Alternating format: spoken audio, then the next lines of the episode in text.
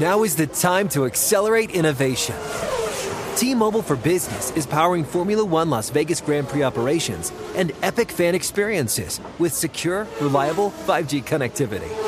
Because an event this big and this fast deserves a network that can set the pace. See what our 5G advanced network solutions can do for your business at T-Mobile.com slash now. View 5G device coverage and access details at T-Mobile.com.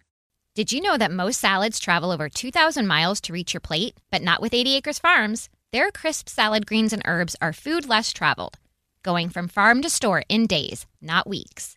They stay fresher for longer in your fridge. My salad lasts all week long, which means less food waste and easy meal planning. Oh, and did I mention there's no need to wash these greens?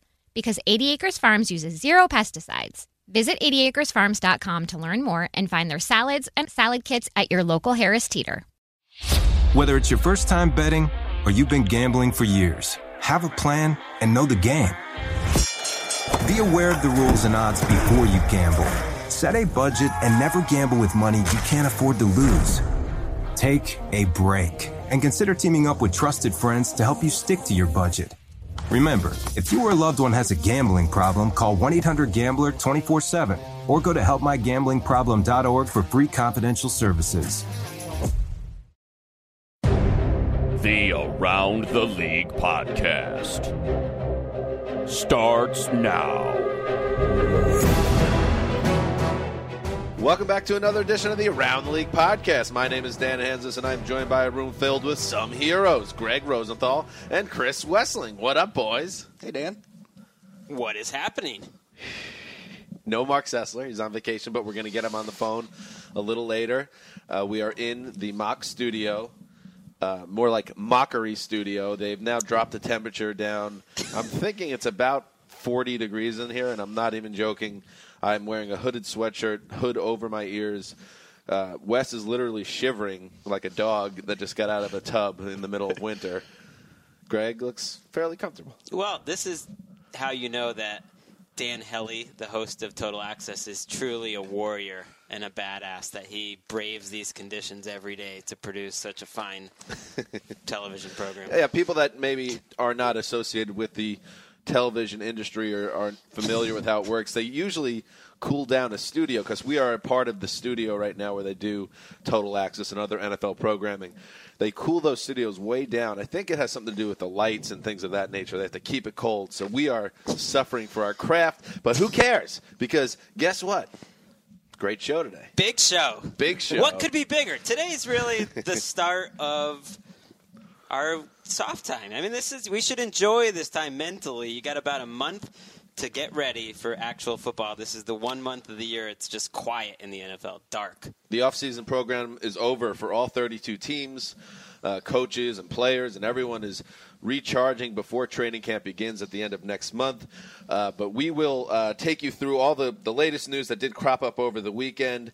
We're also going to uh, check back in on our Making the Leap series uh, and get into two more players from that list. We will dip into the mailbag, folks. I don't know if you saw on the written portion of the Around the League Empire. Um, I wrote our latest mailbag on Friday, and there are always a bunch of spillover questions that I like to save for the show, so we're going to hit that as well. But TD, not behind the glass, a great man, Nigeria, looking looking very good in the uh, World Cup to get through to the next round. How you doing, buddy? Doing good, guys. Just so you know, we're all behind the glass in this studio. You know, Oh, stage four, point, we're all actually. behind the glass. It is pretty cold. The studio could definitely use some of the some heat. could definitely use some heat. We're gonna warm it up with our hot takes. We should get one of those. That was good, Greg. we should get one of those Duraflame logs. I find them quite practical. If we could just get one of those little logs, just put it next to us, it'll be a little cozy. I would like that. Um, by the way, you, TD, you're the biggest soccer fan in the room right now. I would just would like your thoughts on a pretty gut gut wrenching uh, draw for the U.S. On It was. Uh, now let me let me. This full disclaimer here. You know, being born here in I hate America. Is I don't know, no, Oh. no. But No. my international soccer team is Nigeria. So that's and I feel like it's one of those things you can only choose one. So I ride hard for You Nigeria. don't have a second I second mean, place. I do, but I'm a big fan of Cristiano Ronaldo because I'm a big Manchester ah. United fan, and that's mm-hmm. we first. You That know, that's where he started his career.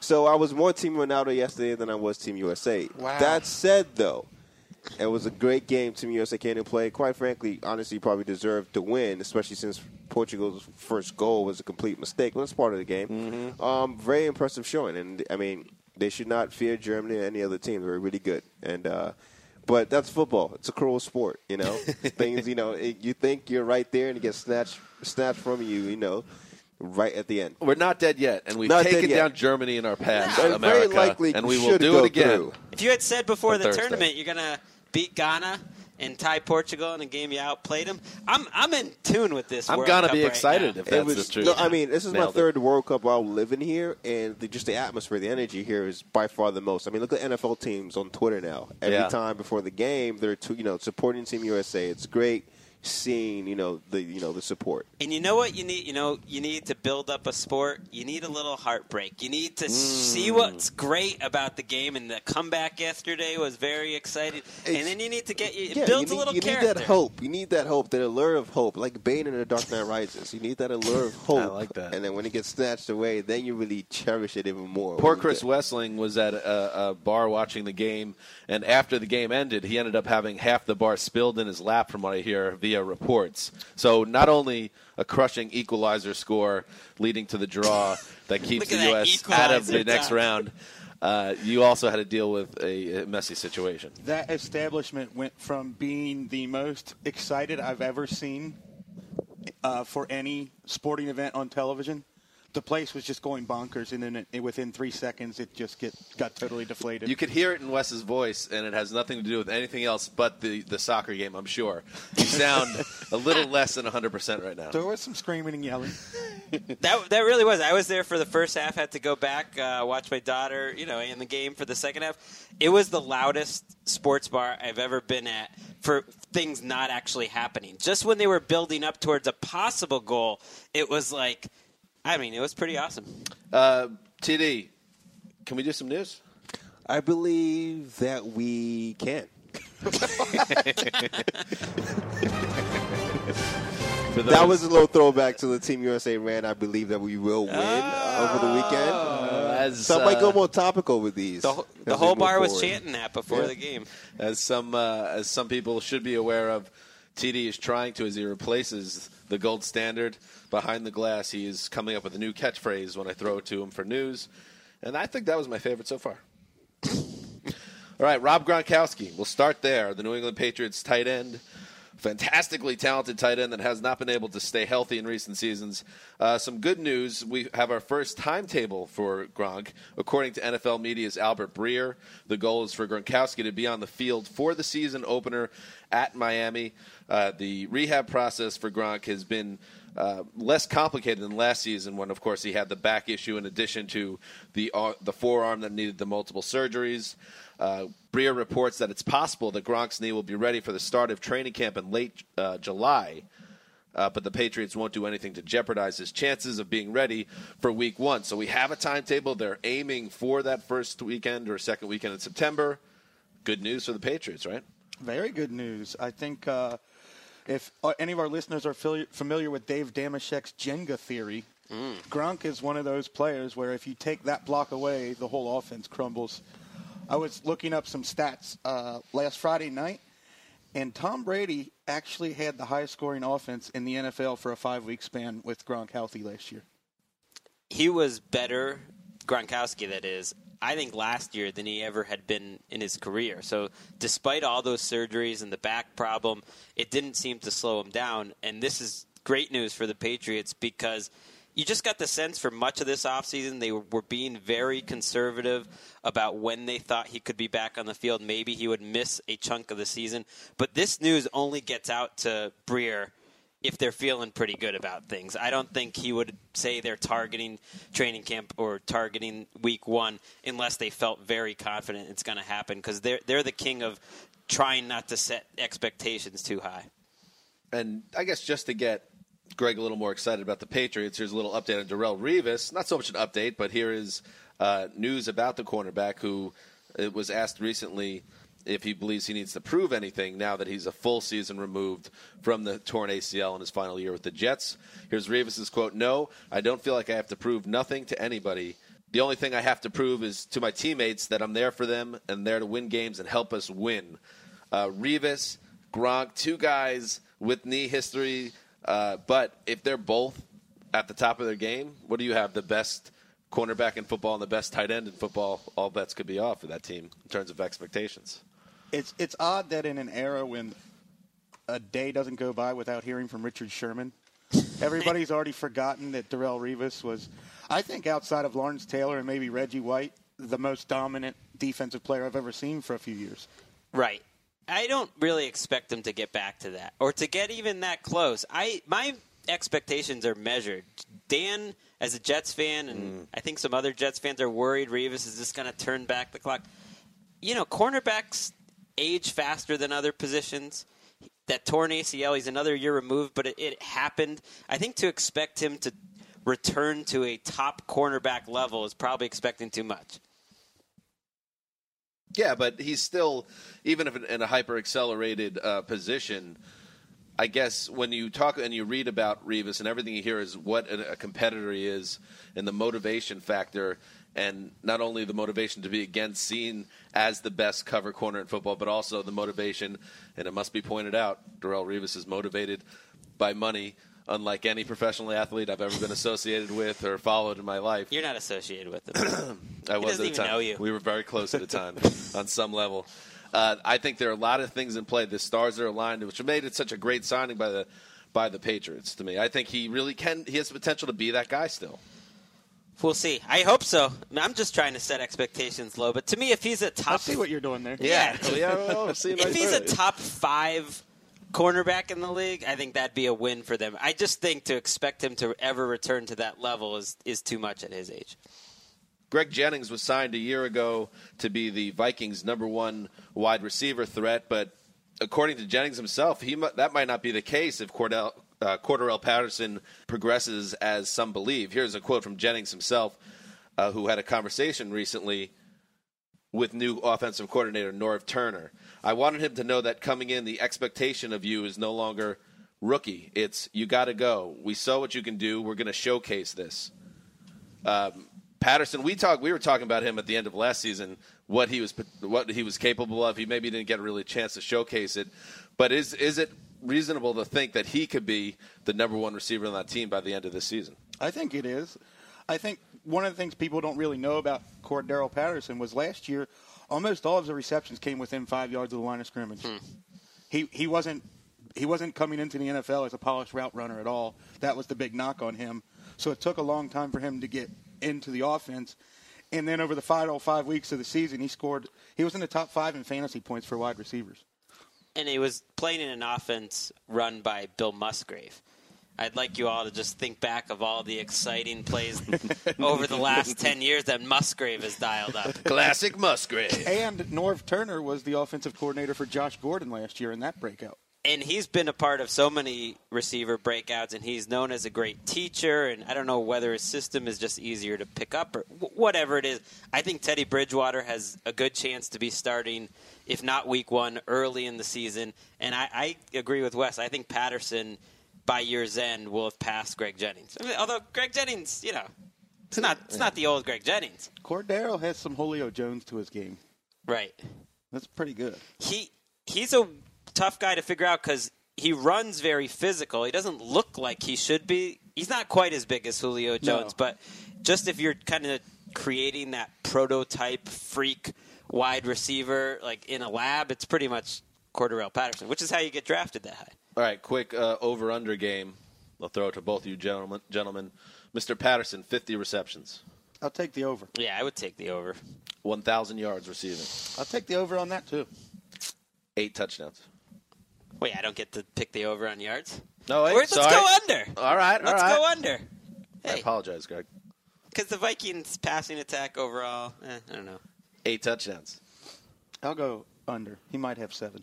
I'm going to go under as well. So, but we- overall, we're feeling bullish about his abilities, and if he eventually gets uh, with a quarterback that proves himself, the, there really are no limits to him. Spoiler alert: we will be talking about Cordarrelle Oh, Patterson. that's a good point. Making the leap guy. I might actually. I should say I'm changing my answer over for yards because now not to, he's one of Greg's guys. not, not to uh, spoil it too much, but not only is he on our, on our list, he's got to be pretty high. We'll just say that he's going to be pretty high on the list. And if he went under a thousand yards, that would be considered a loss at this point because we're projecting big things. Let's talk some technology because we've got a lot of brainiacs in the mock studio right now. Uh, TD, when when you produce this after the show, if you could put in some futuristic sound effects as I discuss and set up this story and throw it to the two scientists. So it's good to throw technology-based questions to scientists. I found. Uh, here we go. We'll start in Pittsburgh, where the Steelers are one of 33 NFL and NCAA teams to use Shut Vision helmets. The full contact helmets are embedded with HD video cameras that allow ca- coaches to review what the players see during practices. Hubba hubba, fellas. Does Chip Kelly know about this? I bet he does. I bet he does, and he was going to use them, but now he sees that the Steelers are using them first, and he'll no longer be seen as this brilliant mind, so he'll just trash them, throw out tens of thousands of dollars of equipment. He definitely read this article and was like, "Those goddamn mother, you know what? Like, I can't believe they. That's my thing." He's like, there better not be any remote control cars on that field. Is this technology more or less impressive to you, Dan, than remote control cars on a football field? Remote control cars on a football field are a menace, and they should be eliminated from even the thought process of any NFL coaches or front offices. Uh, that was a blatant attention grab in my mind. Stop. Keep him out of the game. Mike Tomlin talked about uh, watching some of the videos, and as you would expect, he said it kind of looked like a car crash. I mean, I can't imagine, other than quarterback, how this is going to be too helpful. A lot, of, lot of shakiness. Yeah, I agree with that. I, I don't think this is all that impressive. It's like the first people to buy the new technology the, before it's really ready to go. You know, Mm-hmm. they're kind of wasting their money, wasting their time. I like that hot take there. Hot take. Bunsen burner burner blowtorch on that entire operation. Next, we move to Green Bay, where the Packers have found out how to travel through time. The Green Bay, no. Next, we travel to Green Bay, where the Packers are using a GPS system they hope will reduce injuries. According to the Green Bay Press Gazette, the Packers have uh, imported GPS technology from Catapult Sports. There's a plug, an Australian company that ooh, hello to a shout out to all our Australian listeners that introduced GPS technology for monitoring athletes in the early 2000s to help keep track of their players' workload during practices. Hmm. Wow. The team hopes the information provided by the GPS system can yield some insight into how to tailor workout regimens and avoid injuries. Wow, gentlemen. This one I do believe might have some merit. I like Really? this one. Yeah, it's, if What it, is it? If it Like, helps turn you- left at Lambeau Field. Like, how many? There's two Wow. stop signs in Green Bay. It can't be that tough. I was thinking that it sounded a little weird having GPS technology, but if it does help monitor a workload, that seems like it would have some merit. For the directionally impaired, which definitely counts me, and certainly Greg, who admitted that he took 15 minutes to find his car after leaving the bar yesterday. Right after one beer too. Yeah, one he- beer. In, in fact, and Greg, I don't know if I'm putting you on blast here, but you said you got so frustrated with yourself, you started running to find Well, the car to end I- this. It, it wasn't so much frustration as I wanted to see the second half. I had to watch my daughter when she woke up, but I wanted to lock into the second half, so I was wasting Okay. time. Oh, I thought But it was yeah, more like, "You fool! Find the car. No, find no, it it was, faster." it was more. I had gone two blocks this way, two blocks that way. I had no idea where it was, and I thought save some time, get a little exercise, start jogging. So, Greg, like myself, and I don't know about Wes, uh, directionally challenged, the GPS changed the game Hmm. uh, in traveling places.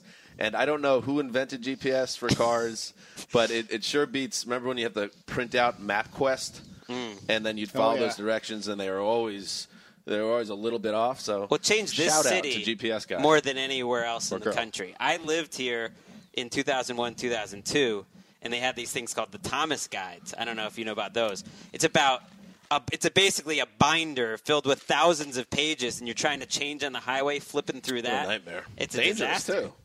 This is not at all what the Packers are doing. By the way, As you can tell, it can't be that hard. This GPS thing. Uh, I've got this technology on my iPod. I mean, I go running. It tells me how fast I ran, some calories burned. Maybe just stick one of those in everyone's pocket. we got all this stuff figured out. All right, that's it. And by the way, if you've noticed that that was our third and final news item of the day. There's not a lot going on in the NFL on today, June 23rd, 2014. Uh, all right, what do we want to do next? Do we want to get Sessler on the phone to talk making the leap, or do you want to go to the mailbag? I'm Let's gonna- call Mark. You want to get Mark on the line? Yeah, Mark is on vacation.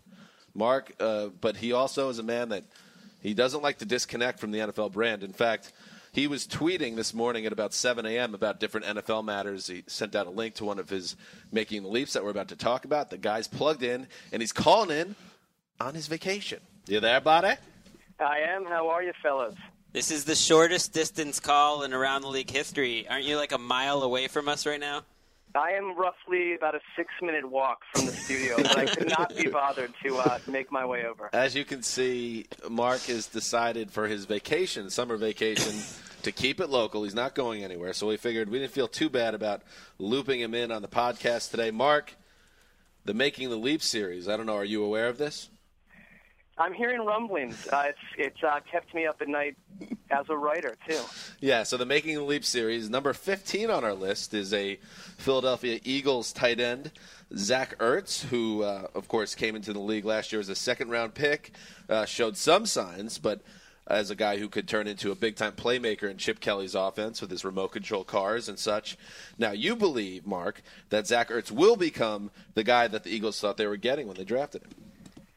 I think so. I think it's a position number one that you'll often see guys bloom in year two and year three, and I think he's a player in that system that Chip Kelly's already cited as, hey, he's going to see a lot of work. He's going to make up for some of the production uh, left behind by DeSean Jackson, and after watching really all his targets, I was more impressed. I don't think he quite got on my radar during last season because he didn't play out of the gate. He saw a lot more snaps as the season went on, and I, I think that, that his game was incomplete because he's not a, really a blocker. And, it, and the thing that kept him down numbers wise is that offense moves so fast that you can't shuttle tight ends on and off the field.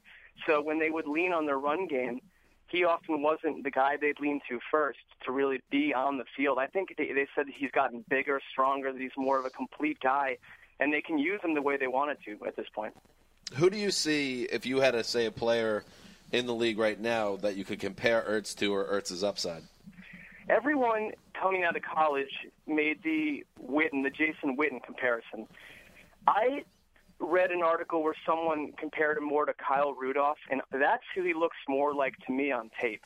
I he's an interesting guy because he's not incredibly fast, but he's it's tough. He's a tough guy to bring down. Like I saw that over and over that he would take one or two guys on him to pull him down, and he's quicker than than I thought he would be after initially reading about him and saying this guy's just not he doesn't have the speed. So, uh, you know, I I, know, I think he may be his own type of comparison a year from now because of the way he'll be used. Wow, people will just be comparing everyone to Zach Ertz.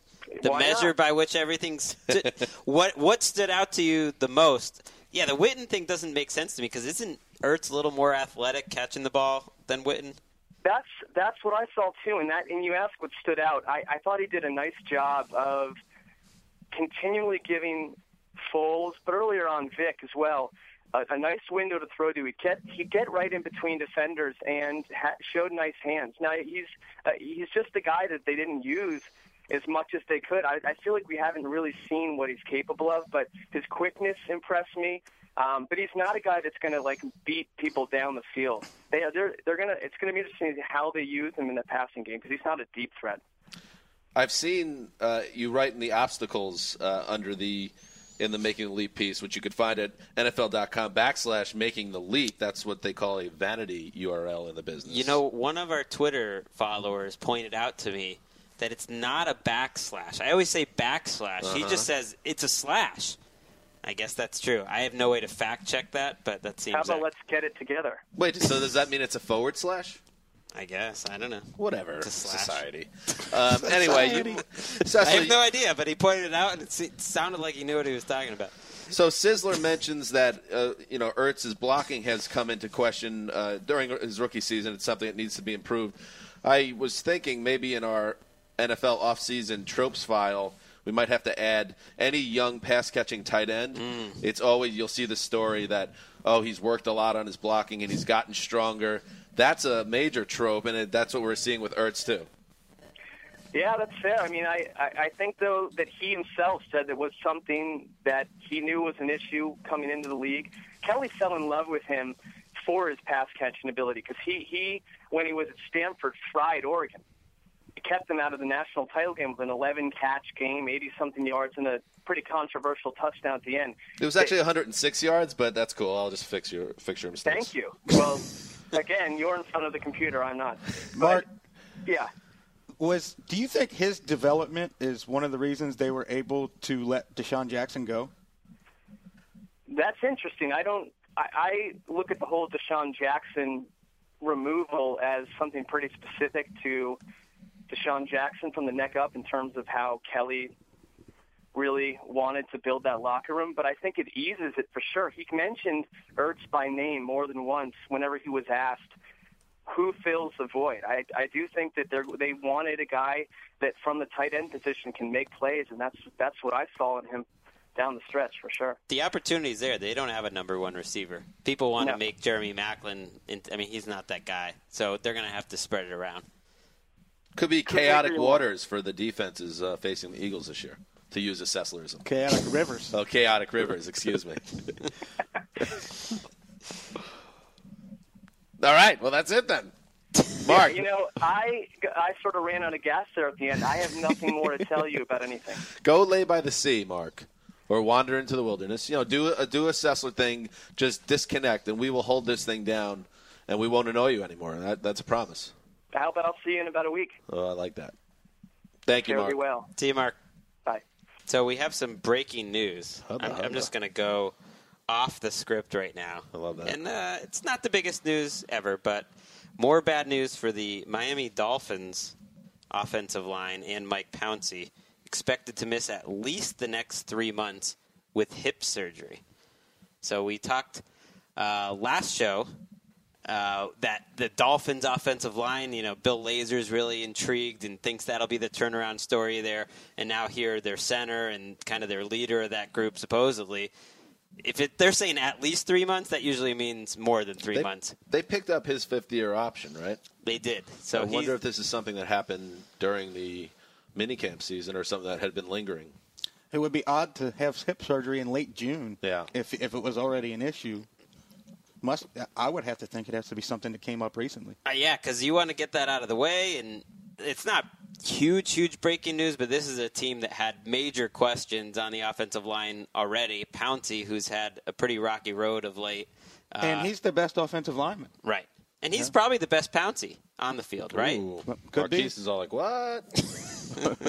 That's all. That's all I got for you. He's clenching his fist right now. The Steelers center, Maurkice Pouncey. Um, gentlemen, let's keep rolling.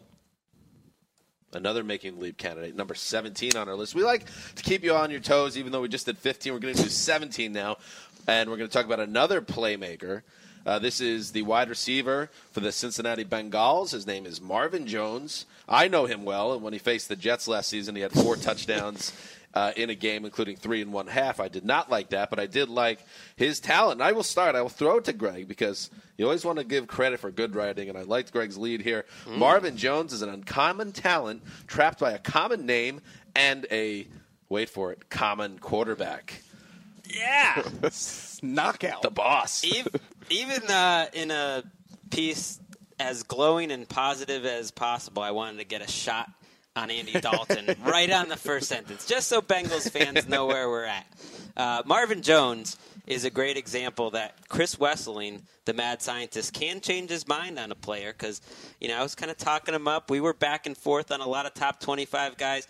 And once Chris Wesseling laid his eyes on the beautiful game rewind and whatnot for Marvin Jones, he just couldn't leave him off the list either because this guy can do it all. It's a true story. I actually wanted Tyler Eifert to be the Bengals breakout candidate. Then I went and watched Game Rewind, and all Marvin Jones does is make plays. Yeah, he is a guy who's totally complete as a player, and that was what impressed me the most watching him. He pulled off so many spectacular catches on the boundaries in terms of diving and tapping his toes out of bounds and catching touchdowns and jumping.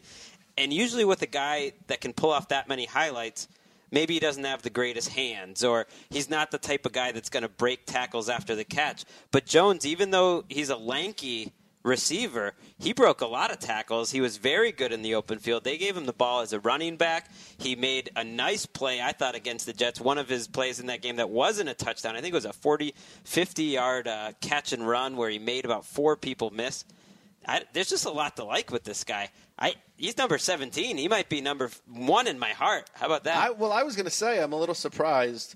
I think the scientists got together and decided the actual order of the making the leap candidates. I would have pegged him as a top ten guy if someone would have asked me. Yeah, sometimes we don't watch all the film until the, the numbers are set. I, I would be totally comfortable having him higher, and part of it is because he's in such a nice spot. Look, part of the reason he's getting open on all these plays is he's playing opposite AJ Green. Well, let's talk about that. Wes, you are our maestro when it comes to wide receiver wide receiver duo rankings. is there a possibility by January of next year that we're talking about Jones and Green as a top five wide receiver duo? Absolutely. Top three. We could be talking about that by September. Uh, or now. Oh, wow. Drop it. Where did you have him entering this year in your most recent post? I don't even remember. Were I- they on the watch list? Do you remember? I don't remember. I do because I went back and looked, and uh, you had them number ten the last time you wrote this, so they were on the radar already. And Jones, he barely played last year. I mean, he played only forty percent of the snaps in the first half of the year. La- late in the season, they finally let him play over Mohamed Sanu. I mean, I don't know what they were thinking with Sanu. So much playing time over Marvin Jones. The last four games of the season, when he finally played like a starter, about 70, 75% of the time, he was on pace, if you pace out those four games, for about 1,300 yards. It's an interesting point about ranking him higher on the list because it's hard for a number two receiver to, to really have a huge breakout. But Alshon Jeffery did it. Right. And really, look, one of the reasons why Jones is so productive, like you pointed out, AJ Green, he's, I think, as the season went along, started to draw even more double coverages than normal. And then Marvin Jones just feasted off of that. You got to make him pay. And the one thing I'm worried about is that Andy Dalton's the quarterback and that they're going to dial back the pass attempts there. And that, that could be the one thing that gets in Marvin Jones's way of a monster season. Otherwise, I'm thinking a 1,000 yards. All right. 1,100. You're stepping all over my toes Oh. on that. As you, I was just let's about to set you up in a beautiful Yeah, way. just do it. Over under time, we'll start with receptions, and I will set the number at 73 receptions. Mm, that's a pretty high number. I'm going under.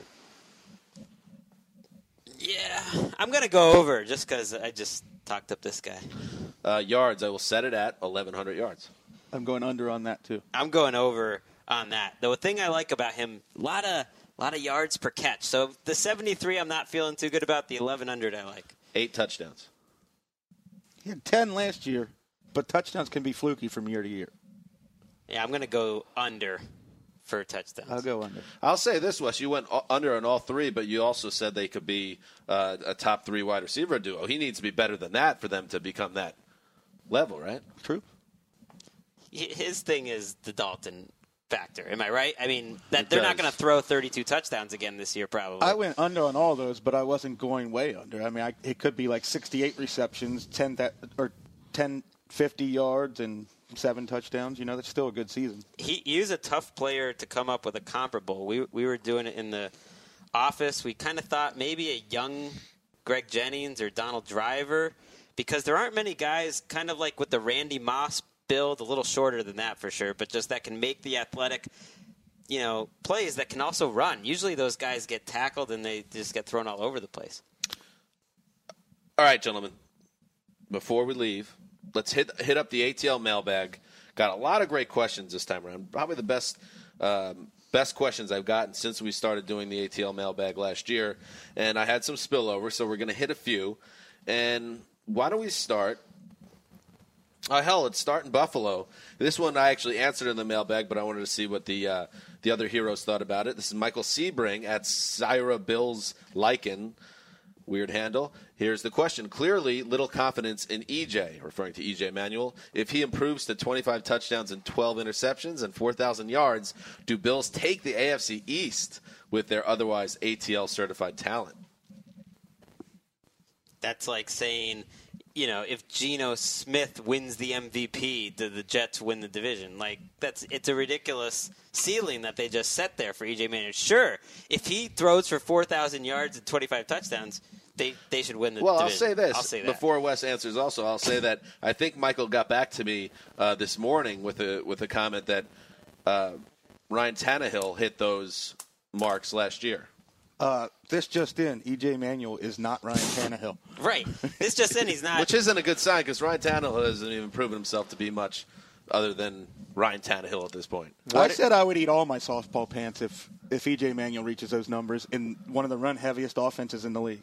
What are the odds that EJ Manuel throws for 4,000 yards and 25 touchdowns this year? Let's say one out of 100. I thought you were going to say in his career. Oh. wow. All right. Well, that lets you know where we're at. We can just move on from there. I'm going to say 2%. How about that? Uh, less than that. Less than that. I'll put it at 15. Wow, that's Come generous. on, 15. Oh, you know, giving up on EJ Manuel is a big ATL podcast trick, but he's a rookie that went through an injury plagued season. Let's not Good. count the guy out. EJ yet. Come Manuel has some strong qualities, but among those is not passing. Yeah, but 4,000, you're saying, like, he might not be bad. Th- that's fine. 4,000 yards is another matter. 4,000 yards—that's a lot of yards. 2014. That's It's not like what it used to Brandon be. Weeden in 2013 projections value right there. Whatever. You guys Among are such good, haters. among his good qualities, though, body language. EJ, oh. I, Our listeners might not know this that TD is an expert on quarterback body language. and in general, all body language, I believe. And you say he's giving off good flavor. Yeah, I, uh, you know, the story goes back to combine, his combine, and I, it was him and Geno Smith, and I could have told you there and then, Dan, Yes. that Geno was not the way to go. You know, and Okay. No, EJ. EJ might not have the talent. I agree. He doesn't have the arm. He doesn't have the talent, and but he's he's a nice kid, and I can see a guy a guy like that leading the team. I buy body that. And when you listen to the people around them and just listen to him, you can you can see that. Christian Ponder, you kind of know, eh, maybe he's not the guy. Geno Smith, eh, mixed feelings about him. EJ Manuel seems like he's He got commands the room. He's got the intangibles. I don't know he has, if he has the tangibles. All right. Now, speaking of Geno Smith, and we all know that there are people on the ATL podcast that do not believe in Geno Smith. I will ask this question, and this comes from Vincent Petty at Vinny Petty, who asked if the Jets are three and zero, starting strong with Geno as their starter in September, could they be a strong candidate for the team of ATL? Uh, team of ATL, of course, is the team that we will choose and get behind, just like we did the Carolina Panthers. That's coming up later this summer and into the fall. Jets 3 0, Geno playing well. Do they enter the discussion? No, Why not, Wes? the Jets don't excite me. The team of ACL, ATL, ATL has to naturally Well, you- excite us. Wait, I keep think you're missing the, the big picture, which is he's saying they start 3 and 0, they're playing really well, and Geno Smith is Keep playing. your mind open. They st- all right, I'll keep my mind open, but I, I don't see it Doesn't happening. sound like you're keeping your mind I don't see it happening. I'm, yeah, we'll revisit it. I'm really looking forward to seeing who the team of Wes is this year. I know. I think if if a team of ATL is going to be one of the teams we root for, it's weird that we haven't talked about it. I still think if I had to guess which team will end up as the team of ATL, I think it's the Browns. Wow. I think it's the Browns because that, that would be a lot of fun. All right, we'll move on. Uh, what this is from Akpo Onos at Snow the Ghost. Snow the Ghost. Uh, what team is most likely to pull a Spain World Cup analogy? Be very good one season, then just be bad the next. I will jump in first. I answered this question, and I wrote in the mailbag. I thought that the Chiefs would be this team. I think they Wow, would that's a drop safe, down safe answer. I think you nailed it. seven and nine, eight and eight range. Safe answer. You, ca- Spain is one of the greatest teams of all time. They just won the World Cup, and you're picking a team that couldn't but get out of you can't the construct- Saturday afternoon NBC game. You can't construct the answer that way because then I have to then answer the Broncos No, or but the you Seahawks. you pick a bigger, better team. I'll Okay, go, go with- ahead, I'll pick go- one. I'll Hot go shot. 49ers. Of of the top sort bad of the next, by the way. What? It says it'd just be bad the next. Well, 8 and 8 I'd count as bad for a team like the 49ers. Panthers are another pretty obvious one, I think. A very strong candidate. I agree. The Chiefs, Panthers, and 49ers are our three best candidates. Well, I don't Ooh. know. Wow, I don't and know. If, Niners. I don't know if I'm as much if I'm down on the 49ers as much as Greg is. No, I'm actually not, but I think if you're asking the question which of the top five teams in the NFL could fall, I think just because of the division and the schedule and, and other things, 49ers Sneaky best. answer. The Colts. If, if they weren't in the Mm, I like AFC that one, South, maybe. because the rest of that division's so bad. Come on, why can't no one wants to get some stones and go against the Patriots? Bring it. They still have No. Tom Brady. Uh, this one is from Harry Kerr at Kerr HD. Are you coming to London week four uh, to the ATL team? Greg? I need to work on that more. Okay, that's terrible, terrible answer. I don't. We don't have any update on that All right. situation. This is from Joe at JTray3. And this one, you know, in a time of increased equality across our great nation, this is a question that I like. So I'll put it out there in TD. Please keep your uh, ears open on this one. At Dan Hanzus, will you finally, I like that finally is in here, will you finally allow a male producer to say Seduction Friday? Of course, one of K Rich's great comments. I don't think we want that. Right. I, it, it's up to you. You know, you're the clearly c- the commissioner of this issue. But uh, I'm I'm fine with no one ever saying that again. Well, it's almost like how Let's Do It was, uh, was what was his name? Gold standards. Gold Standards name. That that would be that's K Rich's thing, one of That our great K. producers Rich's of thing, our past. So for for TD in this, Nah. he's the most obvious example to be dropping. Hey fellas, it's a seduction Friday. I don't know if that's good. Totally agree. And uh, my idea of Seduction Friday is not in a cold room with. I love you guys, but yeah, that's doesn't work that way. That's fair. Moving on, uh, Brian Thompson writes at McLovin fifty forty two. Obviously signed up for Twitter after seeing Superbad um, several years ago. Uh, at NFL ATL, when are we going to have the Mailman Stories podcast from Wes or the Peter King versus Chris Wesseling no holds barred match? Uh, we can do some mailman stories. I'll have to think up a few good ones. This there is are, the time there of are year. plenty of them. Maybe we should for the for the rest of uh, the quiet season in the NFL. Maybe have a mailman story dropped into each podcast. I was on Safe double secret work. probation at the post office for most of my time there because I was 21 years old and I would always come in late on Saturday mornings. Awesome. Uh, also, I like the use of No Holds Barred. I recently watched that movie on Netflix, an old Hulk Hogan movie from 1989. One of the truly the most wretched films ever produced. And if you're look, if you're somebody that loves awesomely bad movies, it's on Netflix streaming right now. Greg, I can tell you're going to be racing home. I'm more of a ready to rumble guy. All right, what do you want to do? One more? Yeah. All right. We have the question about MVP talk, but I think maybe we should save that for the uh, next show. Okay. Uh, so let's sh- save that. We'll do one one more. Uh, this is good. At NFL ATL, you guys versus DDFP, the Dave Dameshek football program, in a game of five-a-side soccer. Who would play what position? At producer TD, that's of course TD's Twitter handle, will referee, of course.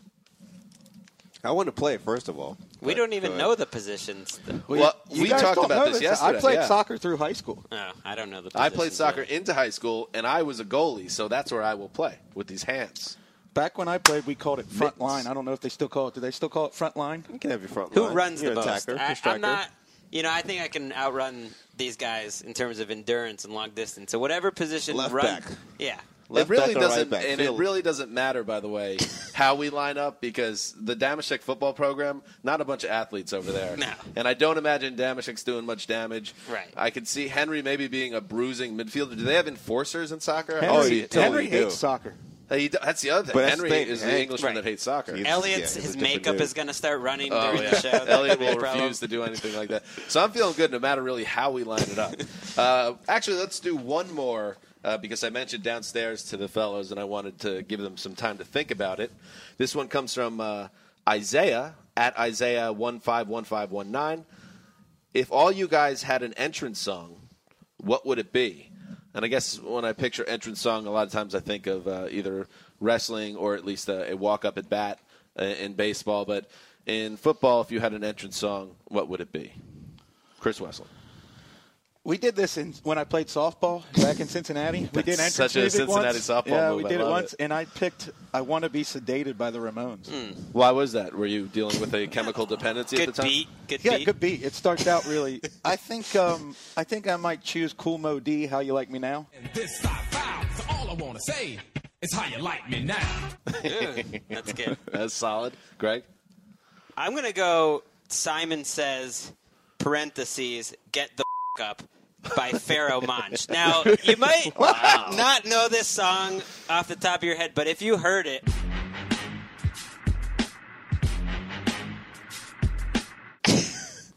I I would have put money on Greg choosing a song I had never heard. Well, if you if you listen to this on YouTube, it'll get you fired up. It is some entrance music. It's got you know some expletives, so that that's an issue. But it, it's something I think you know you come out to. It's going to get you hyped up. I like that. I would probably go uh, because I liked it when I think of my youth and when I felt alive, and there were possibilities were endless. When you'd watch the Chicago Bulls, they had that song. Remember that cheesy '90s song? Oh, yeah. uh, it sounded, you know. Can we play that today? Oh yeah, remember this? Ooh. Remember the crowd? Remember the crowd? Remember Horace Grant pulling down the specs and and everybody getting excited? That would be That'd be good. That did, that is getting the blood pumping. yeah, and I would what I would play was I would wait like probably I don't know I still don't understand quite the specifics of the question where we're coming from. I guess the tunnel. To cut, and what are we coming out for? I don't know. I, podcast? maybe for the podcast itself. I guess I would wait like a good 45 seconds until the crowd was just going nuts and they couldn't take it anymore, and then I just yeah. And if or maybe I would do Young Monday song. Oh yeah. Get your Dan hands. Get your Dan hand. You already have your own entrance. yeah. Have, This is the best part here. This is that beat. It's percussion. This is the close up on MJ on the bench, getting ready to come out. talcum powder. Oh man, I feel like the guy who did the NBC NBA on NBC theme song maybe also did this. John You know- Tesh. Oh, was that That John was Tesh. And did you do you have Young Monday? That would be a backup for me. Get your Dan Hanses. Get your Dan Hanses. Hanses is the man's best radio read. Now listen to the sounds from around the league. And then uh, failing all those, failing all those, I would go with something from Aimee Mann off the Magnolia soundtrack. Just keep people on their toes. All right.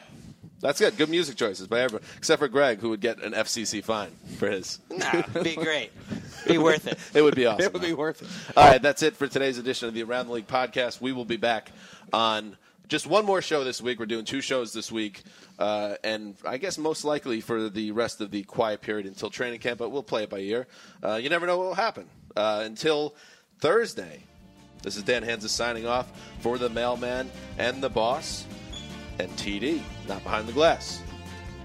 Until then.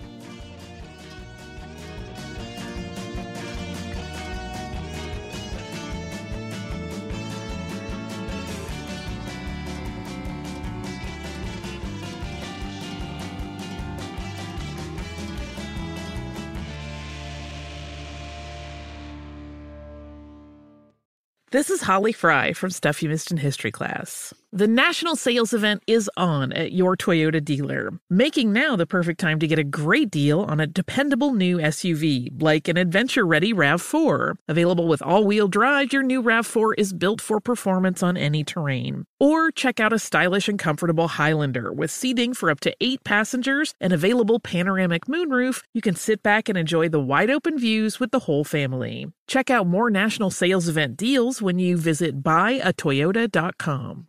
Toyota, let's go places. Did you know that most salads travel over 2,000 miles to reach your plate? But not with 80 Acres Farms. Their crisp salad greens and herbs are food less traveled, going from farm to store in days, not weeks. They stay fresher for longer in your fridge. My salad lasts all week long, which means less food waste and easy meal planning. Oh, and did I mention there's no need to wash these greens? Because 80 Acres Farms uses zero pesticides. Visit 80acresfarms.com to learn more and find their salads and salad kits at your local Harris Teeter. Whether it's your first time betting or you've been gambling for years, have a plan and know the game. Be aware of the rules and odds before you gamble. Set a budget and never gamble with money you can't afford to lose. Take a break and consider teaming up with trusted friends to help you stick to your budget. Remember, if you or a loved one has a gambling problem, call 1 800 Gambler 24 7 or go to helpmygamblingproblem.org for free confidential services.